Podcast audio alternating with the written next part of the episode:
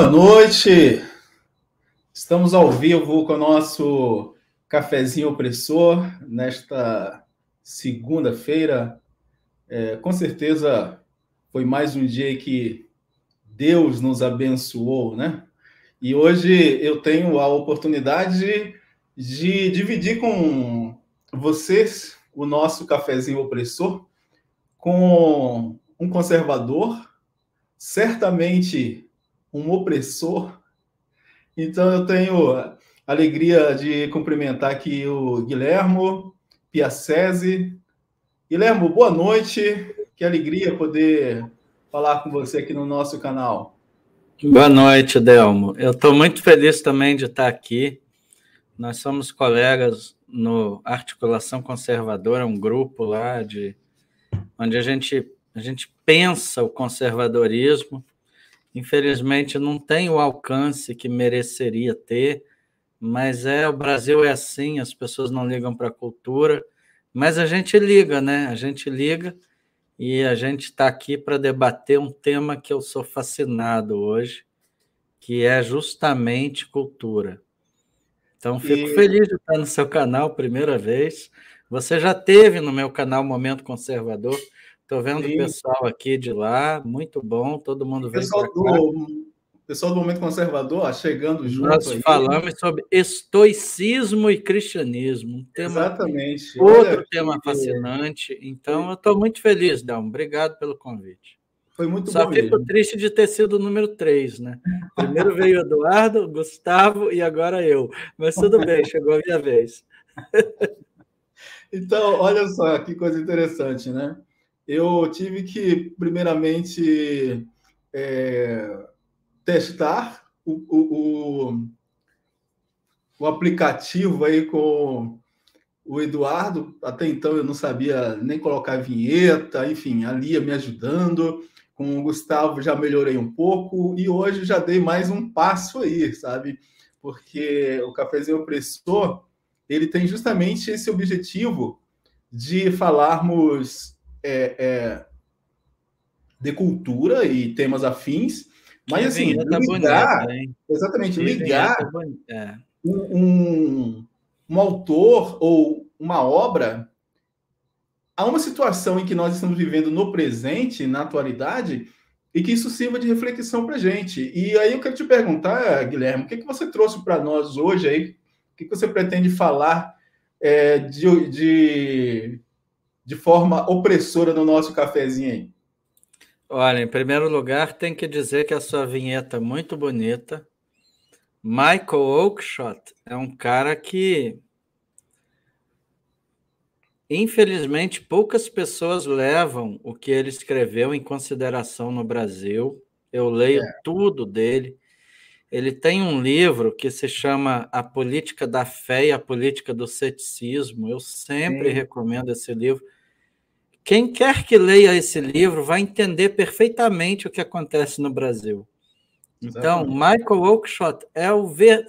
Eu não gosto de usar essa expressão porque ela rotula, mas ele é o verdadeiro conservador. Esqueçam Churchill, esqueçam Reagan e leiam Michael Oakeshott. E você botar na sua vinheta o, o rosto dele, eu fiquei muito feliz.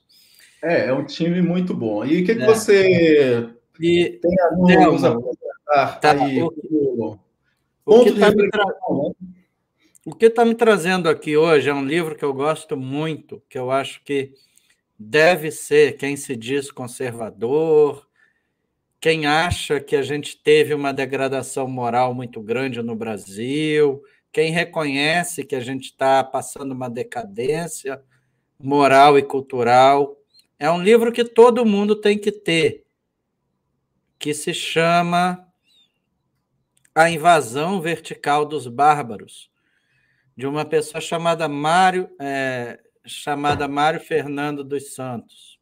Ferreira. Mário Ferreira dos Santos. E esse livro foi escrito em 1967, então isso é que é importante porque é para vocês verem a visão do sujeito lá naquele momento, 1967, não era nem 68. Sim, sim. Não era nem 68 quando veio a Primavera Árabe no Brasil, digamos assim.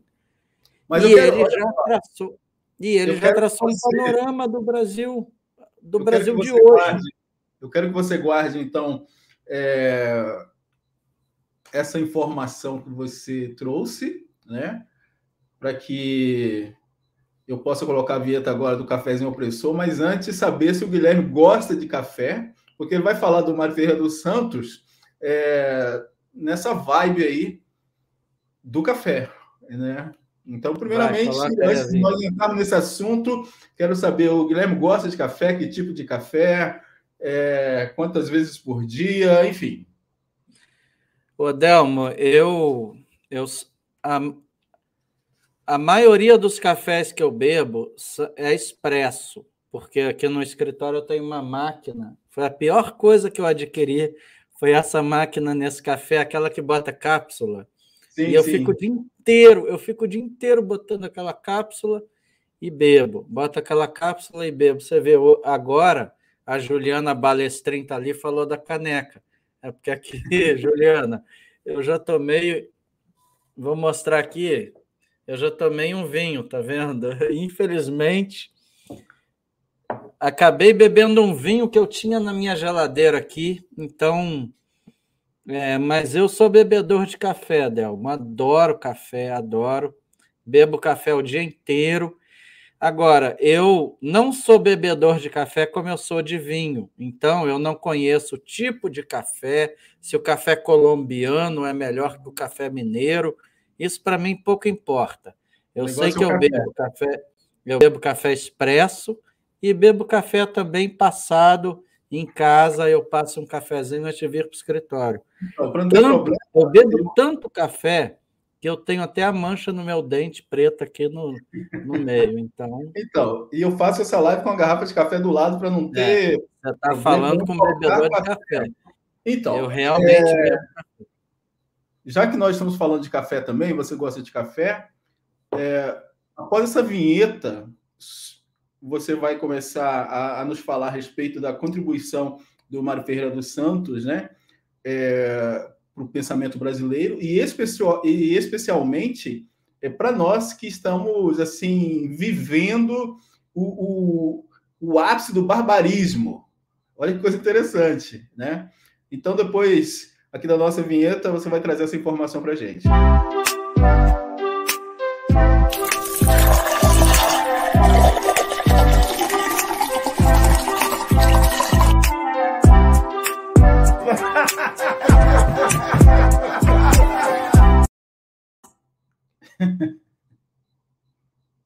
é isso aí. Então, o cafezinho opressor não seria melhor com outra, com essa risada aí, né? Risada opressora. Bom, Delmo, vamos lá então. Posso começar? Claro, não. Agora você falou que o programa é sua. Você falou que ia passar, ia passar um PDF do livro aí. Você já quer passar ou posso falar primeiro? porque infelizmente eu não tenho o livro físico aqui comigo. E eu acho interessante a gente mostrar o livro antes de eu começar a falar. Sim, sim. Mas, ok. Mas eu...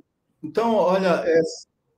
antes de, do Guilherme fazer essa introdução, eu quero só dizer que ele vai tratar desse livro aqui, A Invasão Vertical dos Bárbaros, do, do Mário Ferreira dos Santos. É uma edição nova da é, Realizações, não tão nova assim, porque já tem alguns anos que foi lançado, mas é uma, um trabalho primoroso. Mas para falar um pouco do Mário Ferreira dos Santos, para quem ainda não tem intimidade com esse filósofo brasileiro, assim, de uma genialidade fantástica, eu trouxe aqui algumas informações, um slide, e eu quero compartilhar rapidamente aqui. É, com vocês. Então vamos lá. É...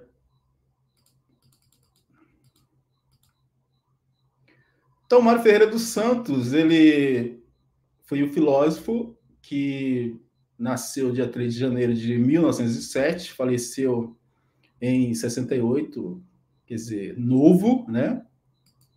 E eu trouxe um resumo aqui da sua vida.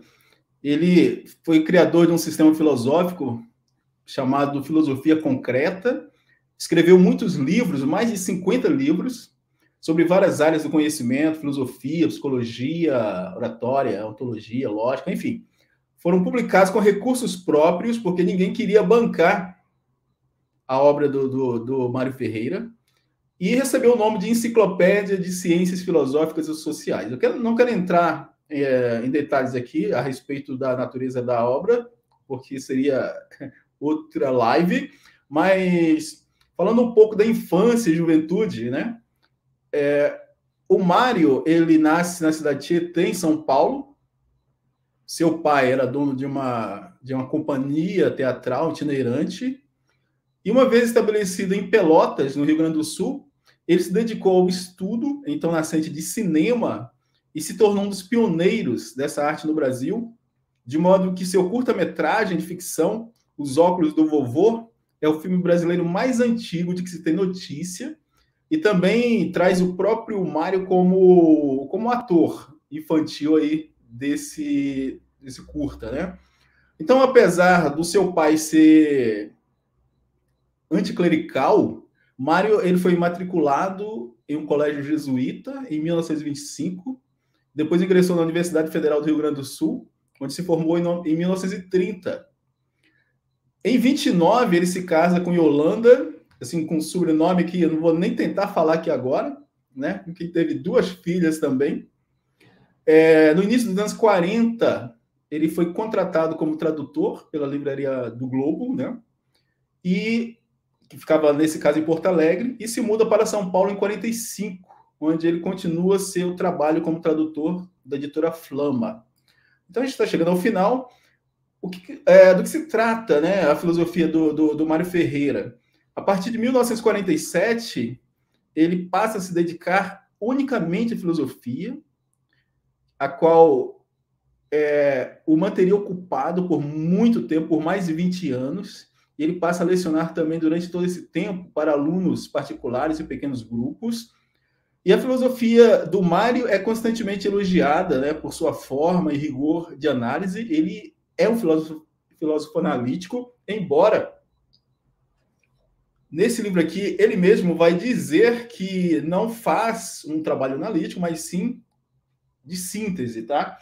Então, é, assim como a maior parte dos grandes filósofos, é, ele parte de pressupostos aparentemente simples para chegar a uma resolução de problemas de ordem maior. Como eu disse para vocês, ele é um autor completo em termos filosóficos, trabalha a questão ontológica, lógica, enfim, né? E no início dos anos 50, o Mário Ferreira arquitetou uma obra de larga escala, que citei anteriormente, que é a, que é a Enciclopédia das Ciências Filosóficas, na qual ele trataria é, da base filosófica de todas as áreas do conhecimento, ou seja, algo realmente é, que antes dele Hegel fez, né? Tem um, um, detalhe aqui que o professor Olavo de Carvalho ele costumava sempre dizer que o Mário Ferreira dos Santos, como filósofo, ele foi é, jogado praticamente no ostracismo pela academia, pelas universidades brasileiras, sofreu boicote, quer dizer, os livros dele é, não são conhecidos, não são lidos por, por, por estudantes das universidades, porque justamente é, é um pensamento que vai na contramão da escola de Frankfurt, vai na contramão do marxismo, enfim. Então, há esse boicote por parte das universidades. Eu listei aqui mais de 50 livros do, do, do Mário, porém, o Guilherme vai falar para a gente um pouco a respeito da invasão vertical dos bárbaros, que foi esse livro que eu mostrei é, para vocês. E aí, qualquer comentário, qualquer dúvida, vocês fiquem à vontade também. Não esquecendo também de dar like, de se inscrever no nosso canal. Então, Guilherme, fica à vontade aí, é todo seu o espaço e, mais uma vez, quero agradecer a participação do pessoal que veio do momento conservador para o olhar conservador, né? Obrigado, Delmo. Vamos começar então É, eu, para falar, em primeiro lugar, esse seu arrazoado, esse seu registro dele foi muito bom. E aí eu andei pensando esses dias por que, que ele sofreu esse boicote da academia. Eu não sei se você sabe, Delmo, que o Mário Ferreira dos Santos era anarquista. Ele era de uma vertente anarquista. Ele, ele teve as razões dele, a gente não julga caráter aqui. Mas aí ele sempre se manteve de maneira coerente com os ideais dele, de não entrar no sistema. E eu vejo ali o embrião do COF do Olavo de Carvalho, que foi outro anarquista. Sim. Ele pode não ter se descoberto um anarquista, mas Olavo de Carvalho foi um anarquista também. Ele foi pelo menos um rebelde do sistema. Mas o que o Mário Ferreira dos Santos fez nas aulas dele foi o, o embrião do COF do Olavo de Carvalho. Então, por isso que ele nunca deu aula em universidade, por uma questão de coerência ideológica dele. E aí, é, esse livro, em primeiro lugar, tem que dizer A Invasão Vertical dos Bárbaros, ele foi escrito em tom de manifesto. O que, que é um livro manifesto? É aquele livro, então, de urgência, de denuncismo. Ele está denunciando alguma coisa que tem, que está acontecendo. Então, o livro é todo nesse tom de denuncismo, nesse tom de urgência, de emergência. Então, esse é a invasão vertical dos bárbaros. Quem lê tem que saber que está nesse viés. E engraçado que o Delmo mostrou aí a quantidade de livro, a produção intelectual enorme do autor. E esse livro foi escrito em 1967, quase num tom profético. Quase não, num tom profético mesmo. Mas ele foi relançado pela E-Realizações, e o Delmo mostrou aí, em 2012. É um livro que tem que ser adquirido por todo mundo a gente não ganha nada indicando o livro aqui. Quem dera a gente ganhar um centavo de cada. Não, mas é porque esse livro tem que ser lido. E aí, quem se deparar com a leitura desse livro vai ver, em primeiro lugar, a genialidade, genialidade mesmo. Eu vou tietar mesmo, porque é o meu livro de cabeceira. Eu falo muito sobre cultura, eu escrevo muito sobre cultura. Eu sempre digo que uma sociedade se muda pela cultura. A política muda a nossa perspectiva do dia a dia, muda a nossa rotina, quanto vai a gasolina, quanto vai o preço no supermercado, quem vai ser presidente. Mas uma sociedade, o que nos faz brasileiros, de onde a gente veio, para onde a gente vai, isso é só pela cultura. E o que é cultura? Cultura é justamente o nosso o nosso cabedal histórico, o que a gente traz que, lá dos nossos antepassados, alguma coisa que eles lá em algum momento da história testaram, experimentaram e aprovaram porque era bom e passaram adiante. Isso são nossas tradições e valores e princípios morais. E aí esse livro do Mário Ferreira dos Santos, ele e aí a primeira, ele foi originalmente escrito em 67, 1967, quando estava no auge, no auge da da invasão comunista no Brasil. E aí ele mesmo anarquista, é um sujeito que ia em busca da verdade. Olavo de Carvalho dizia, Delmo, que a verdade ela tem que ser buscada não importa qual qual seja o mensageiro. Sabe aquela mensagem, aquela frase, se você não gosta do mensageiro, você, você, se você não gosta da mensagem, não mate o mensageiro. Olavo de Carvalho dizia isso. A verdade ela tem que ser buscada, não interessa de qual fonte. Então, o Mário Ferreira dos Santos, mesmo sendo anarquista, mesmo tendo um monte de ideologias que a gente até não entenda como conservadoras, ele escreveu a obra-prima do Brasil. E é um livro que é revoltante ele não ser indicado por todos e quaisquer professores de colégio, de universidade, de qualquer lugar. E eu já digo aqui, eu tenho um canal no Telegram onde eu já postei o livro em PDF, porque ele é, eu achei a edição que é de domínio público. Ele tem que ser lido. Então, quem quiser o livro, se inscreva no meu canal do Telegram, que eu vou postar gratuitamente para todo mundo acompanhar. E aí, Delmo, é, em primeiro lugar, vamos partir para o livro propriamente dito. Porque esse nome, é, eu lembro, eu lembro por que, que eu fui ler esse livro. Não foi nem porque o Olavo de Carvalho falou, foi porque eu sou um estudioso de Roma Antiga há 25 anos que eu leio sobre isso.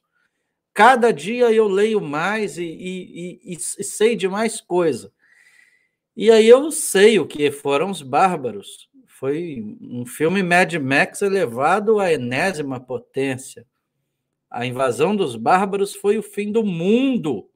Foi o apocalipse na Terra.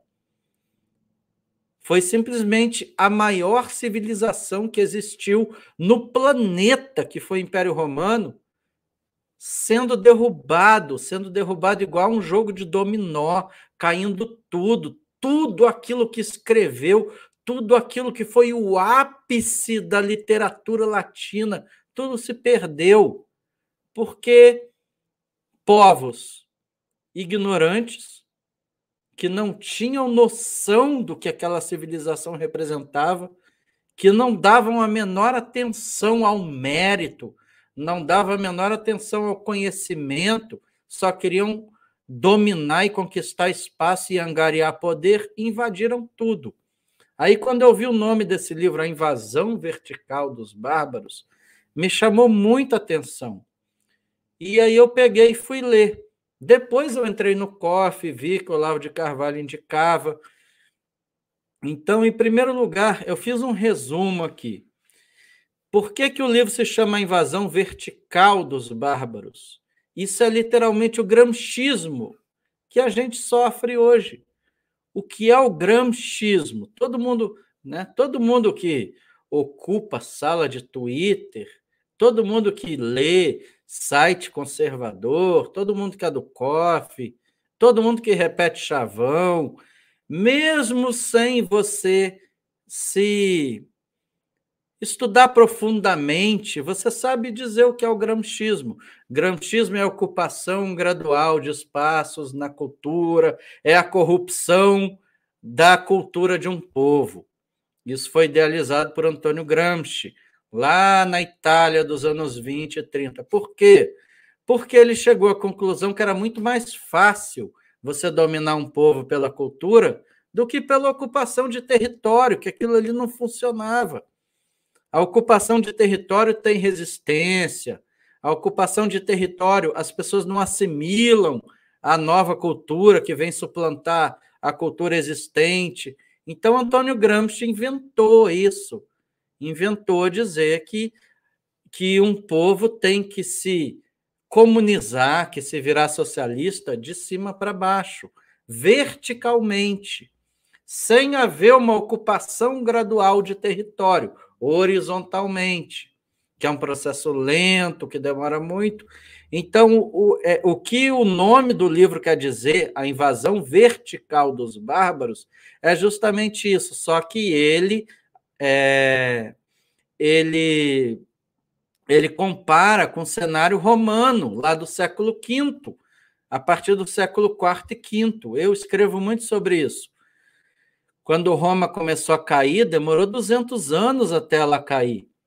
É, e os bárbaros vieram ganhando território de maneira horizontal. Eles ultrapassaram a fronteira do Danúbio, foram descendo os Alpes, foram ganhando a França, que era o território da Gália, era uma coisa horizontal. Eles vieram. E, e aí, o que o Mário Ferreira dos Santos diz é que esse livro trata da invasão vertical dos bárbaros, que é uma coisa de cima para baixo e muito mais rápida e eficaz. Por que eficaz? porque o que existe é uma cooptação da mente, é uma corrupção da inteligência, como diz o Flávio Gordon, num grande livro dele. Então, em primeiro lugar, é isso que o livro diz. O que estava acontecendo no Brasil naquele momento, em 1967. E aí o livro, Delmo, ele é esquematizado em numa primeira e segunda parte, mas no final eu nem considero a terceira parte, porque o que ele faz é, é as considerações finais dele. Discurso final, como ele bota o nome. A primeira parte do livro, nesse esquema que ele traçou, ele fala da característica da nossa cultura, do Brasil, como é a cultura brasileira. E isso vale o livro. O livro tem só 90 e poucas páginas. Ele não perde tempo enchendo linguiça, não tem nota de rodapé, não tem bibliografia, é um manifesto. O que é um manifesto? É alguma coisa que é urgente a ser escrita. Então, o livro vale a pena por isso, para quem quer ser pragmático, que o brasileiro é pragmático. Até nisso ele acertou. O brasileiro é pragmático ao extremo. Ele quer saber, tá bom, como é que eu resolvo isso? Isso é pragmatismo. Então, esse livro é escrito em tom de um manifesto. Assim como teve o Manifesto Comunista, existe o Manifesto da Invasão Vertical dos Bárbaros. É a mesma coisa, é um livro em tom de denuncismo e numa coisa urgente, emergencial. Ele está falando, os bárbaros vão chegar no nosso, vão chegar, eles estão entre nós. E aí é, é feito um esquema. A primeira parte se chama Características da Nossa Cultura. E aí tem, é, eu separei só alguns assuntos. Em primeiro lugar, ele diz que a nossa cultura tem a espinha dorsal na cultura cristã ocidental. Isso a gente sabe. Que todo mundo repete sem se tocar.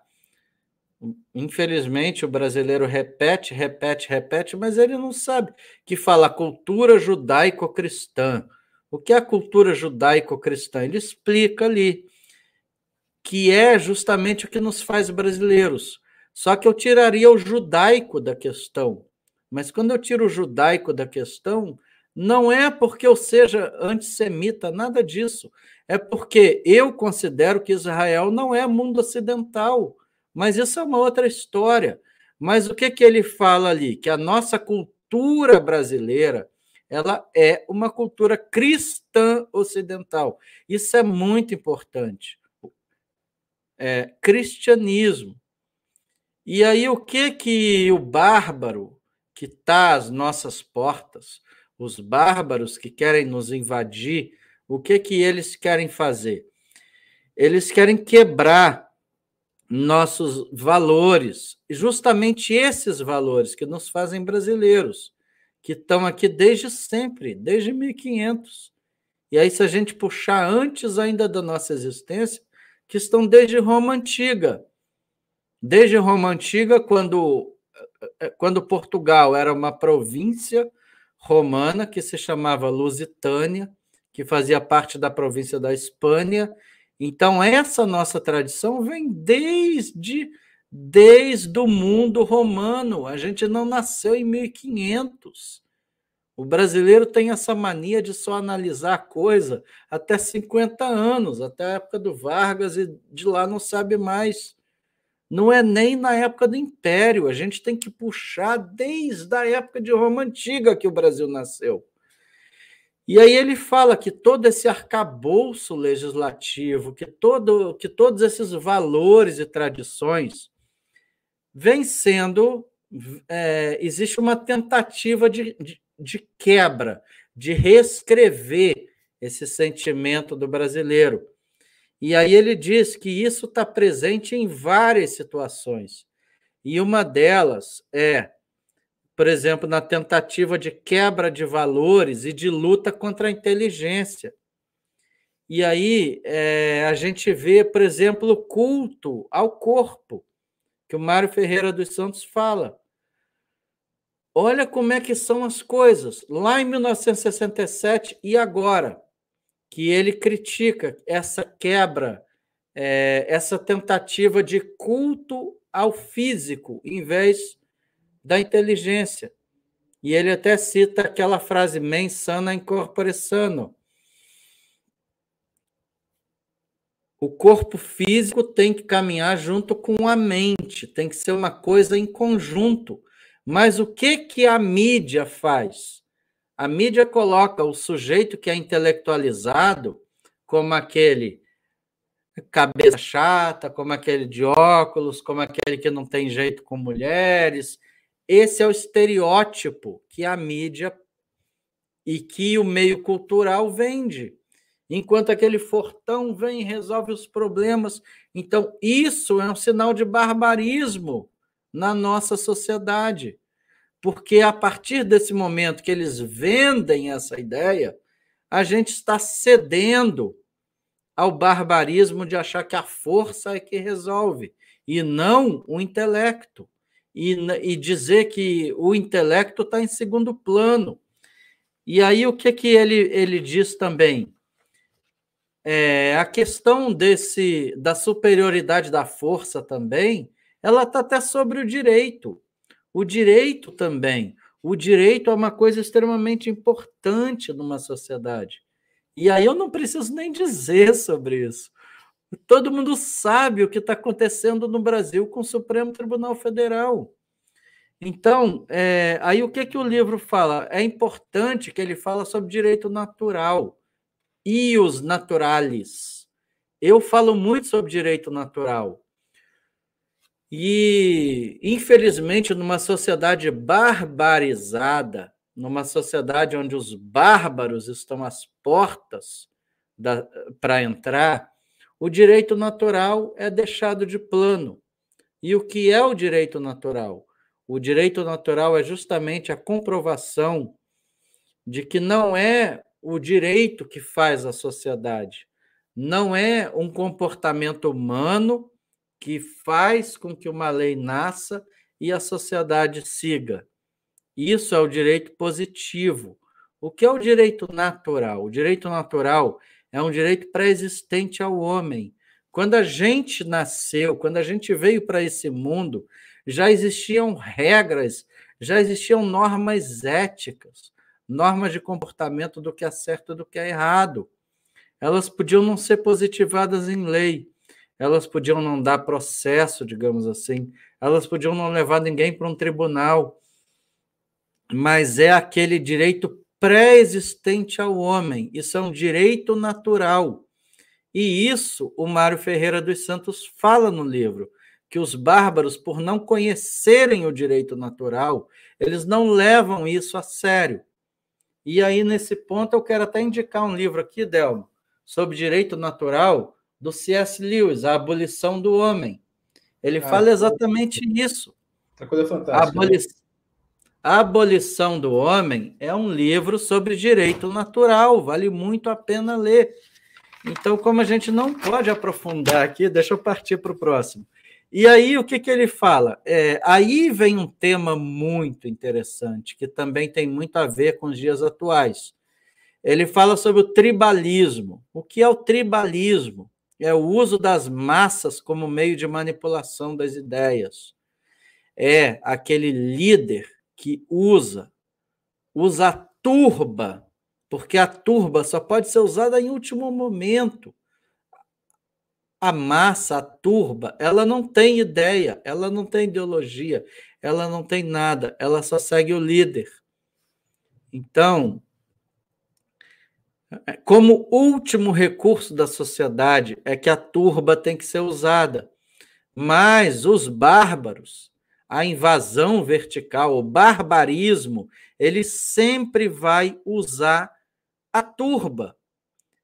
E aí a gente vê isso no Brasil, só que isso é, isso aconteceu de uma maneira invertida. Veja como eu vejo como uma intervenção divina no Brasil, porque a turba muito tempo foi usada, muito tempo a turba foi manipulada, e agora a turba inverteu a situação. Agora eu estou falando do presidente Bolsonaro. E dos anos Bolsonaro e do que o povo, do despertar coletivo do povo. O povo usa o Bolsonaro como ferramenta, como instrumento para quebrar esse processo de utilização da turba. É a turba sendo usada por ela mesma, essa era a verdade. Porque isso são os bárbaros que fazem. E aí a gente vê, é, o Mário Ferreira dos Santos cita também que nesse processo do tribalismo tem o corporativismo das castas. O que é isso, Delmo? Corporativismo das castas. Eu vou falar uma frase aqui. Mexeu com um, mexeu com todos. Quem falou isso? Luiz Fux, do STF. Mexeu com um, mexeu com todos. Ele falou isso no dia 7 de setembro, quando ele deu aquele discurso inflamado contra o que o povo fez. E o povo não foi tribalista ali. O povo foi justamente quebrar o tribalismo. É uma situação inversa. O povo foi justamente se insurgir contra a invasão bárbara que estava acontecendo. E aí, o que o Fux disse foi literalmente o tribalismo bárbaro, de você mexer com um médico, vem a casta toda de médico dizer: ah, então, o corporativismo nada mais é do que uma ação bárbara contra a sociedade. E aí tem outra coisa também que eu anotei que vale a pena, que ele disse que é outro fator é, é, que denota essa invasão bárbara, exploração da sensualidade. Quem é que veja o que a Anitta faz? Não precisa nem comentário sobre isso. Então, é, a gente tem que ver aqui qual é o sinal de barbarismo na sociedade. Qual é o sinal? Um deles é a nossa perda de parâmetro das coisas. Quando a gente perde o parâmetro, a gente não tem mais como avaliar se uma coisa é boa, se é ruim, se tem talento, se não tem talento. E aí a gente vê uma repetição, sabe? Quando a sociedade é vítima da repetição, Delmo, mas aqui eu estou falando só culturalmente. São músicas, são heróis, é sempre a mesma coisa. Vamos analisar, não é sempre a mesma coisa, é sempre o mesmo parâmetro. Por que isso? Porque é muito mais fácil para a invasão bárbara que a sociedade não tenha mais poder de escolha, de avaliação. Então, são sempre as mesmas coisas. E aí essa repetição de essa repetição é simplesmente uma cópia de modelo para nos engessar. Mas o que que ele fala no capítulo primeiro, que aqui eu tô no, eu tô na primeira parte, características da nossa cultura. Veja como a nossa cultura é. Ele fala que a gente tem uma valorização do inferior.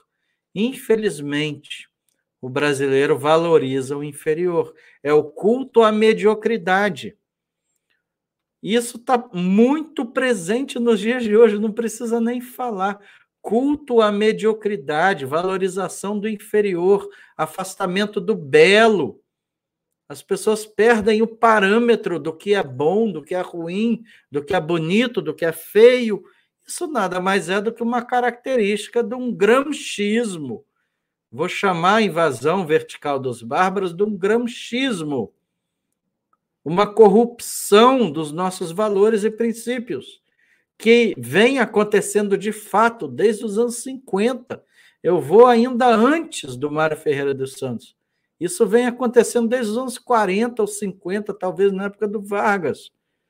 E talvez quando a monarquia caiu, não é? 15 de novembro de 1889 foi quando a gente começou a tomar o caminho errado da estrada. Então, isso tudo provoca isso, valorização do inferior como culto à mediocridade. E aí, aqui, continuando nessa primeira parte, ele cita, ele cita um trecho que dá para a gente fazer uma live que é só sobre isso, que é a propaganda negativa. Isso é uma chaga nacional, é uma praga nacional. Eu custo a crer que em 1967 tinha isso presente. Isso é realmente um poder genial do Mário Ferreira dos Santos, porque em 1967 não tinha. Essa propaganda negativa excessiva, a gente sabe que é a mídia. É a mídia.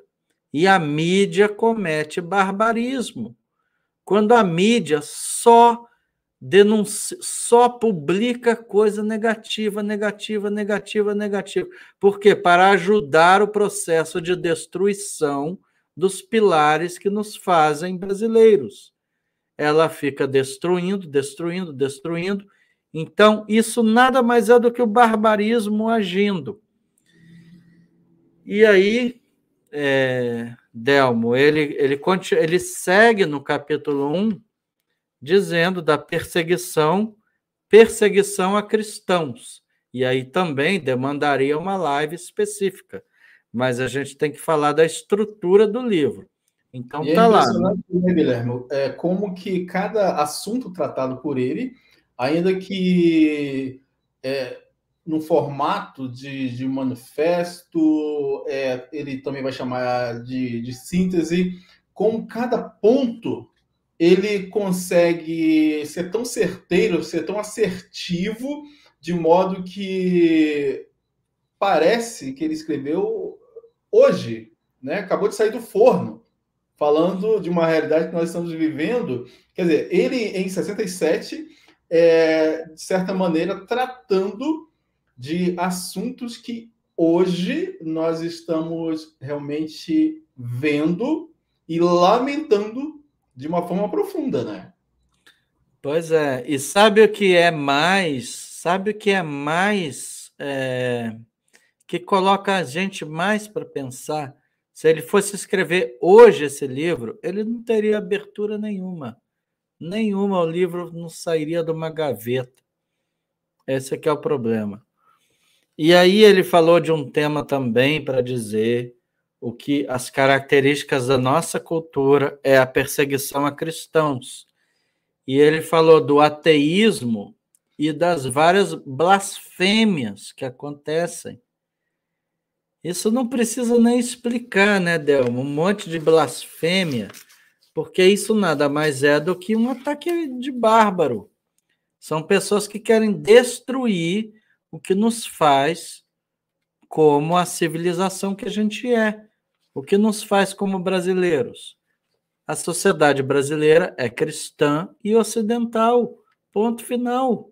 Cristã e ocidental. Dentro disso tem um monte de valores, um monte de coisa. Mas a, a regra, a regra matriz é essa: cristão e ocidental. E aí a gente vê essa blasfêmia absurda, esse ataque a cristão, nessa verdadeira cristofobia. Por que, que ela existe?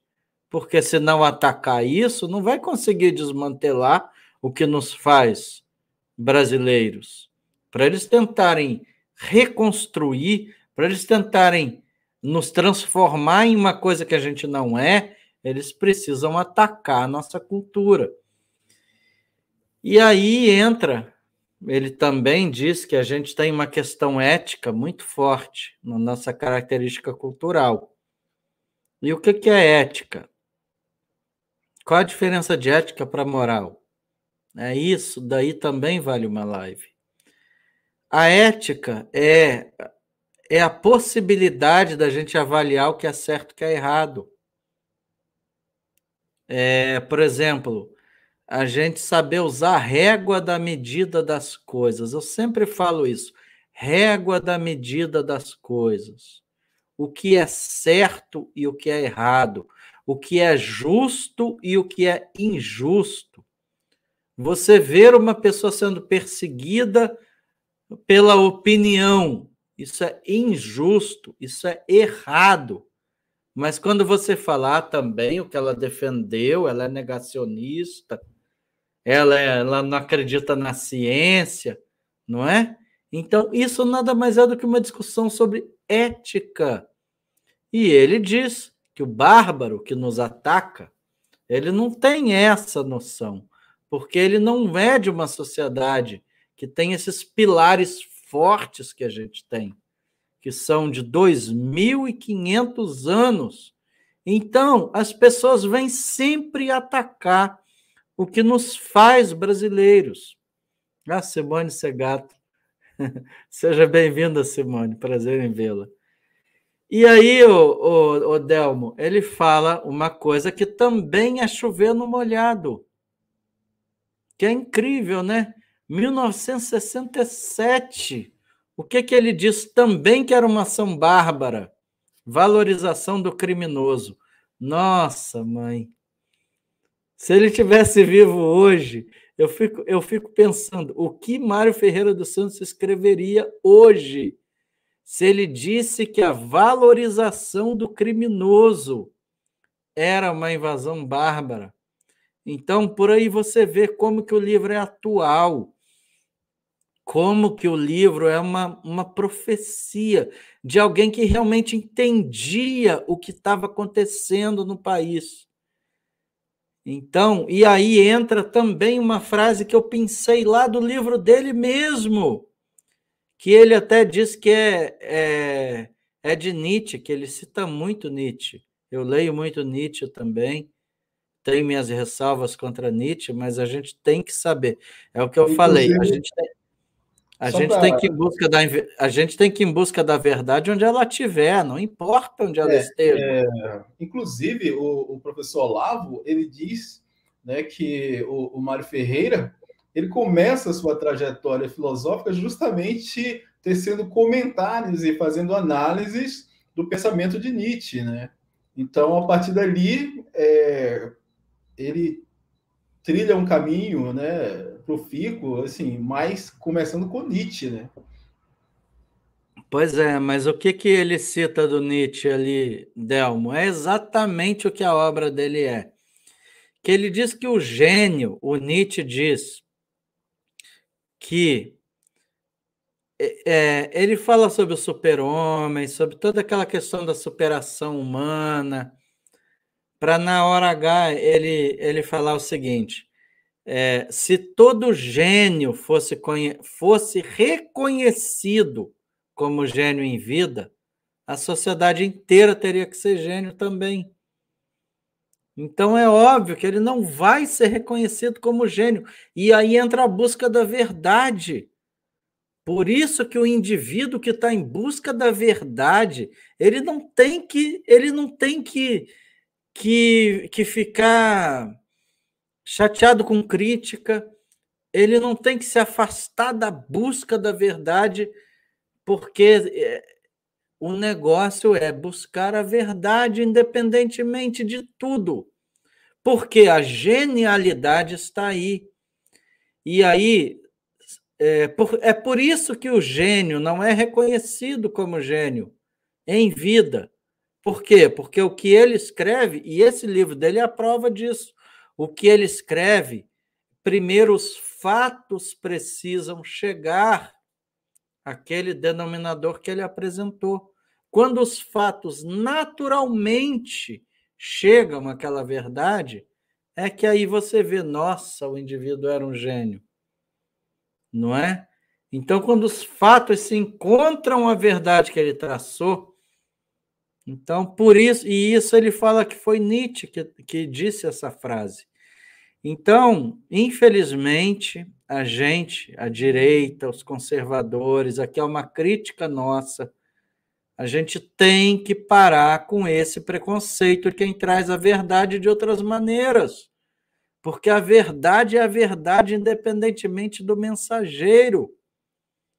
E essa é a prova cabal. Mário, Mário Ferreira dos Santos era um anarquista. O que seria feito dele hoje? Ele seria cancelado pela direita. O que ele escreveu não vale porque ele é contra o Estado, mas o que ele falou é a verdade. E aí é aquela é, eu me socorro da Sagrada Escritura, né? Jesus Cristo falou isso. Primeira coisa que ele perguntou para Pôncio Pilatos: o que é a verdade? Quid est veritas? A verdade é ele. Ele é a verdade. Então, como nós vamos chegar na verdade, não interessa. Mas esse livro do Mário Ferreira dos Santos é importante por isso, porque ele deixa claro, e ele mesmo fala, que todos os gênios só são reconhecidos assim é, postumamente. E esse e aí entra a ação do bárbaro, porque o bárbaro vai dizer o quê? Vai desqualificar o gênio, vai cancelar, vai botar ele na vala, vai dizer que a obra dele não vale nada. Isso é o que não é o que acontece hoje. É exatamente o que acontece hoje.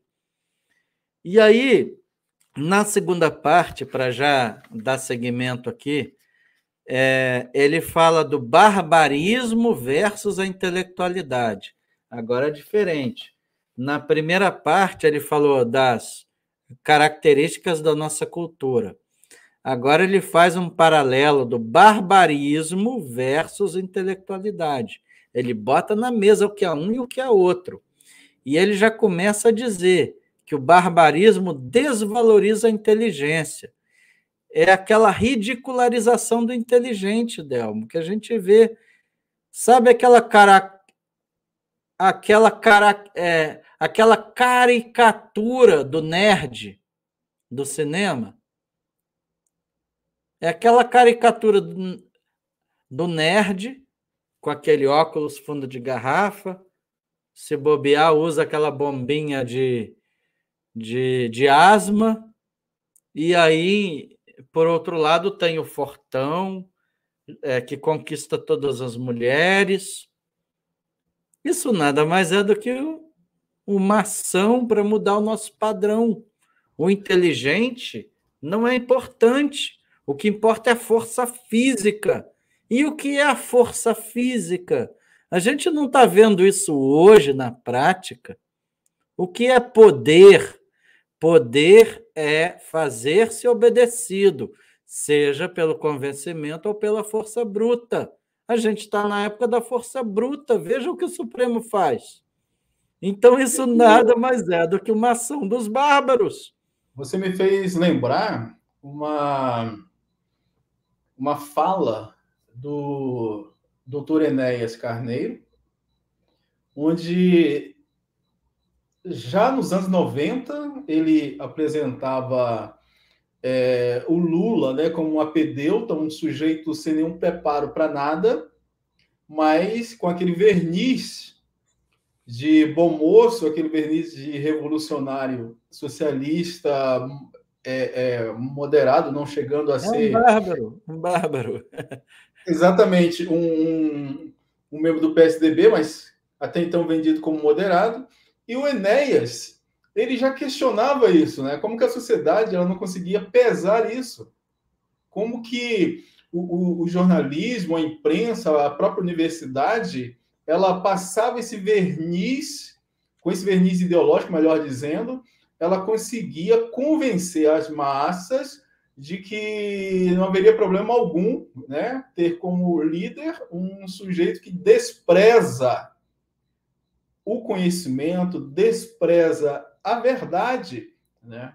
Então, é, é uma cultura que cada vez mais ela foi se aprofundando de modo que hoje o jovem, né, é, digamos assim, que tem uma cultura média, ele não gosta de ler, ele não tem apreço pela, pelos clássicos, não tem apreço é, pela, pela cultura mesmo que realmente é, é, formou o nosso pensamento ocidental, né? E, e, aí a gente, você mais uma vez lembrou que o que a gente consegue retroceder até Vargas, né? Hoje a gente não consegue retroceder nem até Milo Fernandes, nem até os anos 80, por exemplo, em termos de leitura, né? É.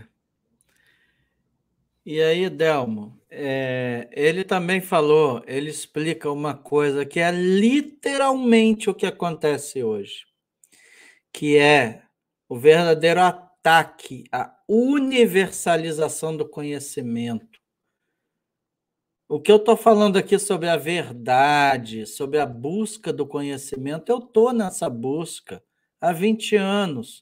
que eu estudo fora da minha área do direito. E é exatamente o que Mário Ferreira dos Santos disse, que infelizmente os bárbaros botam a pessoa numa bolha de conhecimento. E aí, quem é que não vê isso hoje? Que é aquele conhecimento específico, é a especialização. Hoje as pessoas têm preconceito com um sujeito que, que tem um conhecimento que é quase um polímato, por exemplo, como era comum na Idade Média os polímatos, né? O cara era físico, mas ele sabia de botânica, ele sabia de, de medicina, ele sabia de tudo. Eu sou advogado, mas eu leio filosofia, eu leio ciência política, eu leio literatura. Hoje eu li um livro do Ovídio, de Roma Antiga. Então eu gosto, porque eu pego isso e, é, e amplio o meu horizonte intelectual. Mas hoje a gente está numa era do conhecimento específico. E aí, como você tem um conhecimento limitado, ah, isso não é comigo. Ou eu estou cumprindo ordens. Você perde a noção de avaliar. Como a ordem veio de um outro setor, você não discute. Você fecha o seu intelecto. Você bloqueia a sua o seu intelecto. Então, o que ele fala, isso nada mais é do que uma ação de barbarismo. E aí eu vejo na minha área do direito uma coisa que me incomoda muito, e as pessoas começam a ter preconceito dela. Olha aquele médico clínico geral. Já viu como as pessoas têm preconceito? E clínico geral não sabe nada. E advogado que diz que é especialista em tudo. O sujeito tem que ser especialista no parafuso do computador, de botar ali do, aquele parafuso, o outro do lado ele não entende. É só aquele parafusinho da direita que ele entende. E o especialista Esse é o mundo tornou, moderno. E, e, o especialista também se tornou um sujeito indeterminado, né? A pois imprensa é. ela, ela, ela venta qualquer coisa e, e ao final coloca assim, diz o especialista. Esse, então, esse é o mundo moderno. E aí é, ele parte para um aspecto religioso, que acho que não vai dar para abordar aqui, mas o que ele fala basicamente é o desconhecimento do conceito de Deus. Isso a gente já falou na nossa live do estoicismo, eu falei na questão do da live que eu fiz sobre cristofobia e de uma outra que eu falei sobre escatologia a falta do conhecimento de Deus leva, Delmo, justamente àquela fé cega e irracional. Porque a fé cristã não é um salto no escuro. Ah, eu vou largar esse copo aqui, vou... ele não vai quebrar porque eu acredito que Deus não. Não é, isso não é, isso é uma fé cega, irracional. Mas o bárbaro interpreta a religião assim ele afasta o conhecimento da fé. A fé cega e irracional leva à frustração. E aí do que o que nasce da frustração? Nasce justamente o ateísmo e nasce a cristofobia. As pessoas que começam a atacar a fé. Ah, se Deus existe, ele vai te ajudar. Não é isso.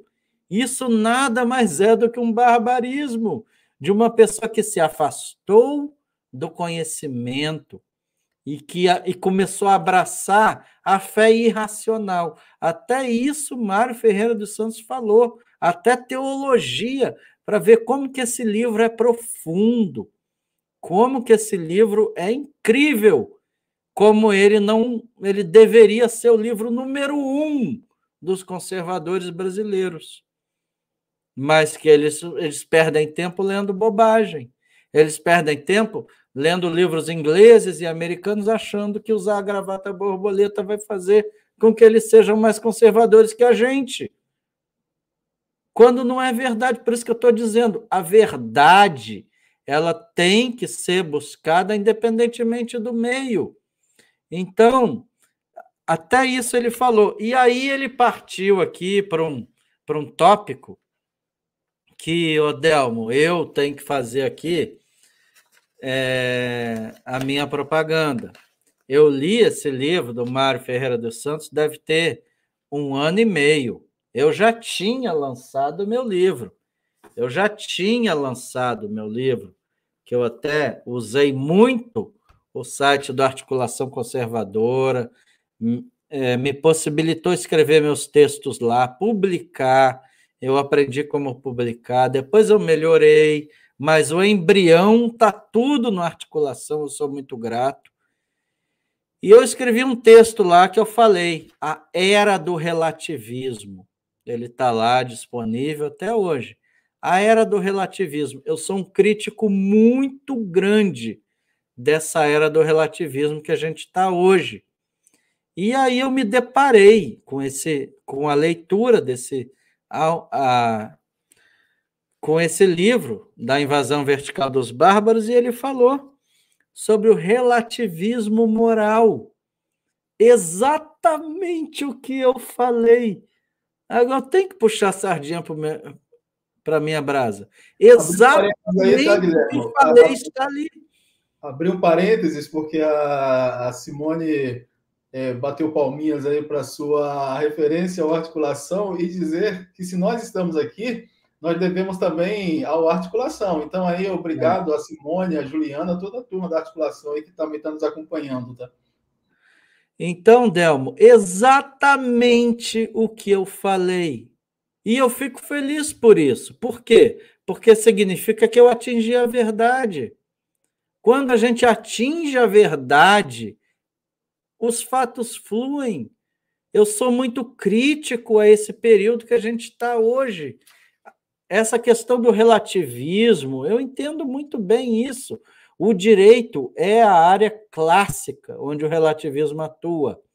Tem gente aí que quer relativizar coisa julgada, depois que um processo acaba, pode entrar de novo. Então, é exa... e aí ele já falou isso. O que é o relativismo? são pessoas que querem flexibilizar a moral. Ah, para o seu caso não se aplica porque você. Vamos trazer a pandemia. Você é negacionista. Você não acredita nisso e naquilo. Você merece o paredão. Só falta falar isso. Então, isso nada mais é do que o relativismo. E isso é um comportamento barbárico. Isso é um comportamento de bárbaros, de pessoas que não têm noção dos pilares que nos fazem ser o povo que somos. E aí, seguindo, já está terminando. Ele fala também da juventude transviada. Claro que é uma expressão que ele usou que era comum nos anos 60. Mas, mais uma vez, eu faço propaganda do meu livro aqui. Eu troquei o Juventude Transviada e eu falei da geração perdida. Infelizmente, hoje no Brasil tem uma geração perdida de pessoas que vivem à margem da sociedade, Del. São jovens de 25 anos que são analfabetos funcionais, um, um, é, uma coisa que foi denunciada pelo Olavo de Carvalho, foi identificada por ele, e são, infelizmente, são irmãos brasileiros nossos. Eles vão ter que procurar emprego, eles vão ter que fazer uma dinâmica de grupo, eles vão ter que escrever um currículo.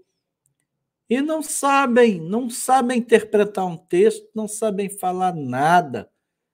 Então, o que é, só para também fechar essa parte que está dizendo, é, no início você fez uma relação do professor Lavo com o, o Mário Ferreira e depois falou, né, até é, citando Nietzsche, como que os fatos eles devem corroborar a análise que foi feita por aquele pensador, né? E aí de repente nós temos esse lema, é, Olavo tem razão, Olavo tem razão, que nada mais é do que o cumprimento daquilo que o próprio Mário Ferreira colocou, que são os fatos corroborando né, aquela honestidade intelectual de alguém que se debruça e diz assim: não, eu tenho que pensar, eu tenho que entender a realidade e onde eu vou buscar ferramentas que me ajudem a encontrar a verdade. Né? É. Mas eu tenho ressalvas ao Olavo tem razão. Não a frase em si, porque 90% das pessoas repetem sem saber o que é ter razão. Mas aí é, uma, é o que eu falo da verdade. Cada um tem sua verdade, cada um vai em busca da verdade. Não, a live não é para isso. É, eu tenho muitas críticas a esse pessoal do COF, que usa o COF para dar carteirada. Rezo por eles, a verdade é essa, porque eles estão perdidos, mas isso é uma outra história. É, eu estava falando da juventude transviada, né? E, é, e aí eu disse da geração perdida de hoje, que é uma geração perdida, a gente vê isso em qualquer esquina.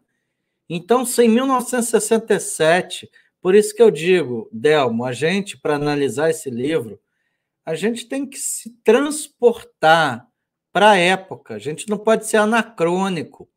O que estava acontecendo em 1967? O que estava acontecendo? Estava começando os anos de chumbo, começou mesmo em 68.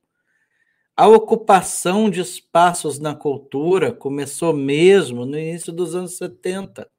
Então veja a visão desse homem. Por isso que eu falo da genialidade. A genialidade, o gênio só é descoberto postumamente. Por que postumamente? Porque aí os fatos que ele escreveu já se encontraram com a verdade. Então, essa que é, é, é isso que é o, o grande, o, o, pulo do gato.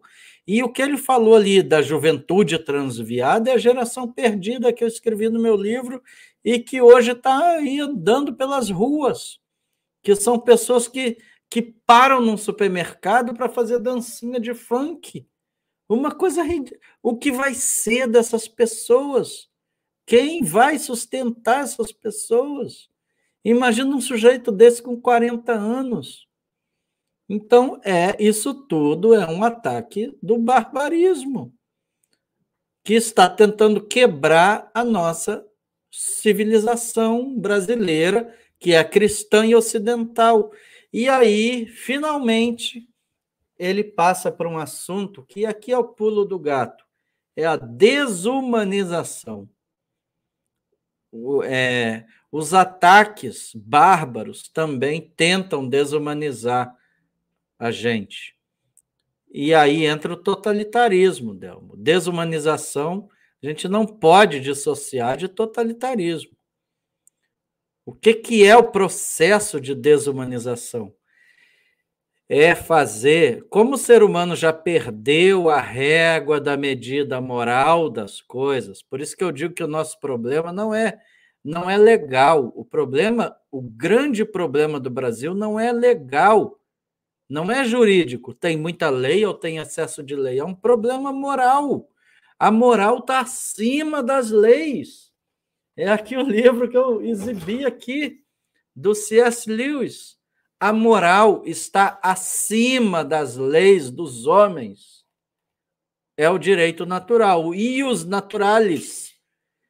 Então, quando a gente tenta desumanizar uma sociedade, a gente parte do princípio que ela perdeu a noção do que é certo e do que é errado, ela não consegue mais avaliar o justo do injusto, e começa a relativizar.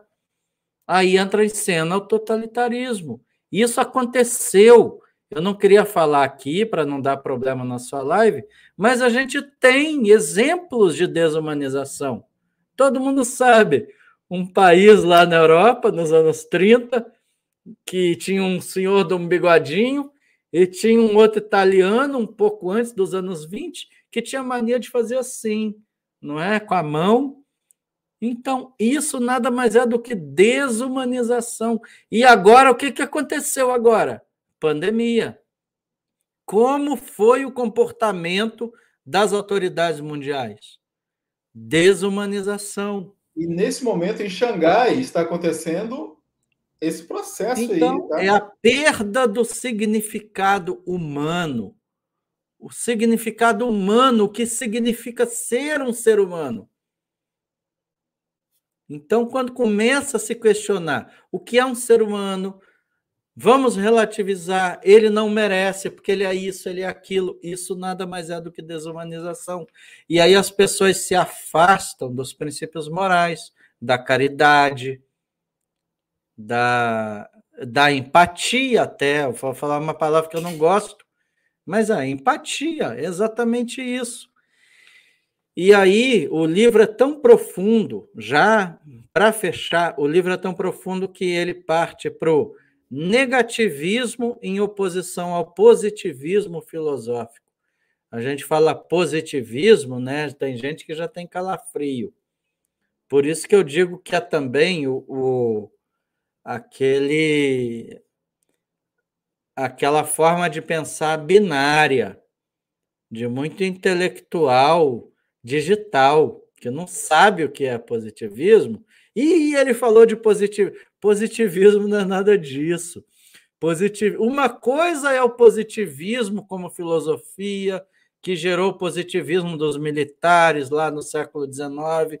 Outra coisa é o positivismo jurídico, que diz que só vale o que está positivado em lei, tem que ter uma lei, e aí se afasta do direito natural. Isso foi uma praga que aconteceu no Brasil depois que o Código Civil foi aprovado em 1916. O Brasil não tinha essa cultura. E existe o positivismo que o Mário Ferreira dos Santos falou aqui, que é exatamente a impregnação que está hoje na sociedade desse pensamento negativista que conduz ao fatalismo, conduz ao niilismo. Vamos trazer para a política. Nada vai dar certo, tudo é uma porcaria, nada vai dar certo, não adianta nada. Isso é o negativismo. E ele fala. E aí, o que. É, eu até tomei nota, eu mesmo não tinha pensado nisso, eu achei muito legal o que ele falou. Não há o ser, e sim o estar. O que é? É a gente pode trazer para a questão teológica. Eu sempre digo que Deus não existe, ele é. Se Deus existisse, alguém teria que ter criado ele. Ninguém criou Deus, então ele é. Ele não existe. A mesma coisa é o positivismo. Não é é o ser e não o estar. Então, quando você coloca muito está, as coisas estão assim, as coisas estão assim, você se afasta da verdade, porque você leva os fatos de acordo com a sua narrativa. Mas isso aí é uma coisa que eu não queria me aprofundar. Mas é exatamente o que acontece hoje. Você leva os fatos de acordo com a sua narrativa. E aí usa o e aí entra em cena o uso da linguagem. O uso da linguagem é extremamente importante nisso.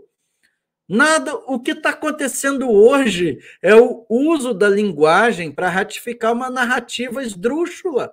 Entra o papel da mídia, entra tudo. Isso nada mais é do que o negativismo também. Eu não tinha pensado nesse sobre esse prisma. E isso está lá no livro dele, para você ver como o livro é abissal, não tem explicação. E para fechar, ele fala também, para encerrar esse capítulo 2, Delmo, da especulação na baixa. Nada mais é do que a expressão que eu uso, isso não foi ele. Ordo ad cal. O que é ordo ad cal? É provocar o caos para fazer nascer algo novo. É a ordem que advém do caos. Isso nada mais é também do que o espírito esquerdista revolucionário, de querer provocar o caos para construir tudo de novo. Isso está nitidamente em ação hoje. E aí acaba aqui a parte 2.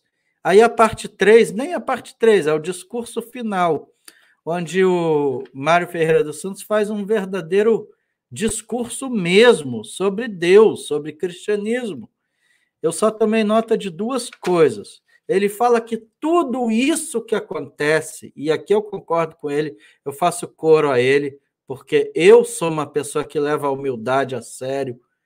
Eu levo a humildade tão a sério que eu muitas vezes eu me autodeprecio. Eu preciso aprender a dosar um pouco isso. O Mário Ferreira dos Santos fala que tudo isso que acontece é culpa nossa, porque a gente se afastou da humildade que Deus pediu a gente. Pediu não, ordenou. Então a nossa autossuficiência, é, o nosso afastamento dos dogmas, abriram a porta para os bárbaros entrarem, porque como não é uma ocupação horizontal, como não é uma ocupação gradual de território, eles igual foi em Roma, eles ultrapassaram o Rio Danúbio, eles ultrapassaram o Rio Reno, desceram os Alpes. Como é uma coisa vertical, de cima para baixo, uma corrupção da inteligência, se a gente fosse firmes na nossa crença, nos nossos valores, eles não conseguiriam. Então, ele diz que tudo isso é fruto da nossa falta de humildade, da nossa vaidade, em primeiro lugar. E ele diz, repetindo Santo Agostinho, e isso sou eu que falo, ele não falou de Santo Agostinho. Ele diz que é a prova de que o ser humano vive em dois mundos o mundo dos homens e o mundo dos céus, que é a cidade de Deus, do Santo Agostinho. É o plano que a gente que a gente transcende e a nossa vida terrena. Então, Delmo, é, A Invasão Vertical dos Bárbaros é um livro que todo mundo tem que ler. Encerro por aqui minha exploração. Falei igual uma matraca. Pessoal, o, o Guilherme acabou de fazer uma, uma análise deste livro aqui do Mário Ferreira dos Santos. E aí, Guilherme, para a gente poder fechar, eu quero só te fazer uma pergunta final. É, dentre todos esses barbarismos, né? Qual você vê de forma mais acentuada hoje na nossa cultura e de que maneira você também vê uma saída para que as futuras gerações elas possam também é, ser menos afetadas pelos próximos barbarismos, porque os bárbaros eles não descansam, eles sempre vão buscar é, fazer com que essa invasão ela se torne algo de conquista permanente, né? O relativismo moral, para mim, é o pior de todos. O relativismo moral, sem dúvida. Sim. E porque quando a pessoa perde o senso crítico das coisas, é o que eu falo da bússola moral, né? É uma expressão todo mundo fala, bússola moral. O que, que é a moral? Moral nada mais é do que você saber se certa coisa é certa ou errada se é justo ou injusto. Quando você começa a botar em dúvida se uma coisa é justa, injusta. A gente viu muito isso na pandemia. É justo alguém ser impedido de entrar num lugar porque está sem máscara? Isso nada mais é do que relativismo moral. Você não merece, outro merece. Deriva daí tudo. Tudo deriva daí. Não, Tudo você daí. me fez lembrar, né, como que esse relativismo moral ele é usado como instrumento também é, do, do tribalismo. Então a gente viu é, a partir dos últimos anos é, os tribalistas do jornalismo dizendo o seguinte: olha, você é blogueiro, ainda que você tenha formação em jornalismo, ainda que você tenha carteirinha do jornalista, mas você não é dos nossos, logo você é blogueiro, não é jornalista. Então, ou seja, a nossa tribo não reconhece você como jornalista porque o seu discurso, a sua narrativa não condiz com a nossa, né? Então, aí você vê a, a força do tribalismo, algo que o, o Mário já havia detectado à sua época e que nós percebemos hoje de forma muito mais perversa, né? Porque isso não acontece só na tribo dos jornalistas, acontece também na tribo dos advogados, porque há aqueles que dizem assim: não, você se formou em direito, você tem a carteira da OAB, mas você não é dos nossos, logo nós não o reconhecemos como alguém que está aí para poder ser um operador do direito. Isso também é. na academia, com os professores que não são esquerdistas, com os médicos que não são esquerdistas, enfim, né? Essa onda tribalista, ela, uma vez politizada, ela vai criando uma, uma estrutura perversa em que aqueles que estão de fora, aí entra mais uma vez aquilo que você colocou, eles são desumanizados, e uma vez desumanizados, eles não contam com os direitos humanos, né? É.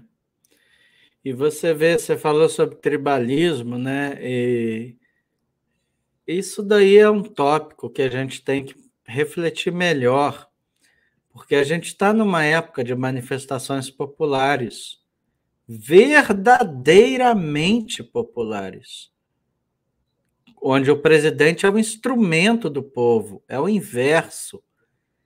Então, é muito fácil um desavisado entender errado o que Mário Ferreira dos Santos fala sobre o tribalismo. É muito fácil ele entender. Ah, então o povo na rua é errado. Não! O que ele está dizendo é o povo ser manipulado. É a horda, é a turba, é a turba. O que ele fala na, na, no capítulo do tribalismo é a manipulação da vontade popular que dá origem ao César que dá origem ao César Romano. E aí eu queria citar um livro aqui que todo mundo também que se diz conservador adora citar, entende errado o livro, que é a Rebelião das Massas. A Rebelião das Massas ratifica isso que o Mário Ferreira dos Santos fala. É um livro errado. É um livro que vai contra tudo que o povo brasileiro está fazendo que eu citei aqui no meu livro, O Despertar do Brasil Conservador. E o livro 3 eu narro qual foi a participação do povo nesse processo todo de despertar. O que a rebelião das massas fala é justamente que, o, que, que esse povo, essa turba na rua, é uma massa amorfa. É uma massa amorfa que segue o líder que aparecer e que vai em busca de coisa de um projeto de curto prazo. Mas aí, Delmo, veja como que a gente no Brasil está num período único no mundo. O Bolsonaro. Ah, mas o Bolsonaro leva um monte de gente para a rua. O problema é que as pessoas. O Bolsonaro é o instrumento do povo. Se não tiver o Bolsonaro, o povo vai parar de ir para a rua. Ele não está indo para a rua por causa do Bolsonaro. Então, essa é toda a diferença. Esse problema da turba, da horda e do, e do tribalismo. E aí também uma coincidência aqui, né? uma coincidência para fechar. É, eu não sei se você se lembra que teve uma época nos anos 90, talvez já nos anos 2000, que aquela Marisa Monte, Arnaldo Antunes e o acho que Carlinhos Brown criaram um grupo que se chamava Os Tribalistas. Sim, sim. Olha como esse pessoal age pela cultura. Será que eles leram o livro do Mário Ferreira dos Santos? Ou de onde eles tiraram essa palavra os tribalistas? Eu tenho certeza que eles não sabem o que é. Então, esse é um assunto extremamente perigoso falar.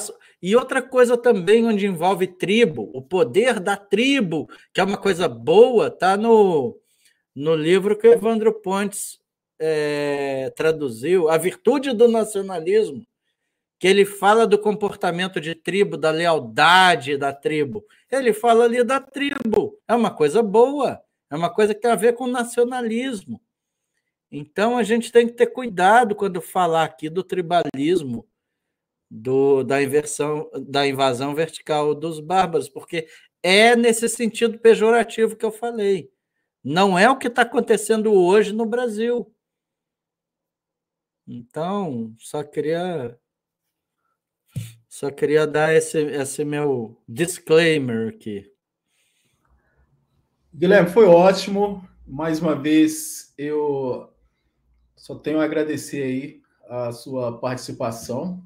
Quer dizer, já não resta mais nenhum cafezinho aqui para mim. Eu acredito que o cafezinho daqueles que estão nos acompanhando também tenha acabado. E eu só quero mesmo é, dizer que a sua participação ela vem acrescentar aquilo que nós temos chamado de, de guerra cultural, porque você traz conceitos, você traz elementos para que as pessoas possam buscar o livro A Invasão Vertical dos Bárbaros do Mário Ferreira dos Santos. Então, você, não, é, nós não estamos fazendo propaganda aqui, não ganho nada para isso, mas a gente está usando de honestidade intelectual que uma editora é, se propôs a publicar, a publicar não, a reeditar este livro e que hoje ele realmente é fundamental para quem pretende entender o que está acontecendo com a cultura não apenas do Brasil, mas a cultura do mundo, a cultura dos Estados Unidos, a cultura da Rússia, a cultura do Oriente Médio, enfim. Então, onde há manifestação cultural, há barbarismo. E esse barbarismo, ele se dá de maneira vertical. E em 67, o Mário Pereira dos Santos já havia detectado esse fenômeno e conseguiu, de forma brilhante, se antecipar. E hoje nós estamos aqui justamente discutindo isso e usando como ferramenta para combater os bárbaros. Então, Guilherme, mais uma vez, eu te agradeço, eu agradeço a todos que nos acompanharam. Não se esqueçam aí, pessoal, de se inscrever no nosso canal. É um canal pequeno, mas eu tenho certeza que aos poucos ele também vai ganhando mais adeptos, pessoas que queiram é, conversar mais e melhor é, sobre outros assuntos que não sejam a política cotidiana, que é uma coisa que às vezes nos suga, nos cansa bastante, mas a gente tem maneiras também de falar de política sem necessariamente tratar de partidos, pessoas, mas sim de ideias. Então foi isso que o Guilherme fez aqui e eu agradeço aí. Então, Guilherme, as suas considerações finais para a gente poder é, fechar aí mais uma vez o nosso cafezinho opressor. Delmo, obrigado pelo convite. É, mais uma vez eu convido a todos para assistirem a live que o Delmo fez no meu canal Momento Conservador nós falamos sobre estoicismo versus cristianismo, qual a diferença de um para outro, onde que eles convivem, o que é o, o qual o problema do estoicismo, que eu sigo muito o estoicismo, eu tento seguir virtude estoica e tudo, mas ele tem uma pegadinha. Então procurem lá no, no canal Momento Conservador, bota assim, cristianismo versus estoicismo e vai estar tá a live do Delma, ele deu uma aula lá para gente. Então, Delma, obrigado aí pelo convite. Adorei o formato do programa. Tem muitos livros que a gente tem que indicar aqui. Então, se me chamar de novo, eu vou. Não, com se certeza você novo, vai participar de outros cafezinhos aí, é. tá? Porque a gente tem muito ainda o que falar sobre Sim. vários assuntos que devem estar na ordem do dia. Então, agradeço aí, Guilherme, agradeço a todos que nos acompanharam e, mais uma vez, eu quero, assim, fechar com esses, com essa risada opressora.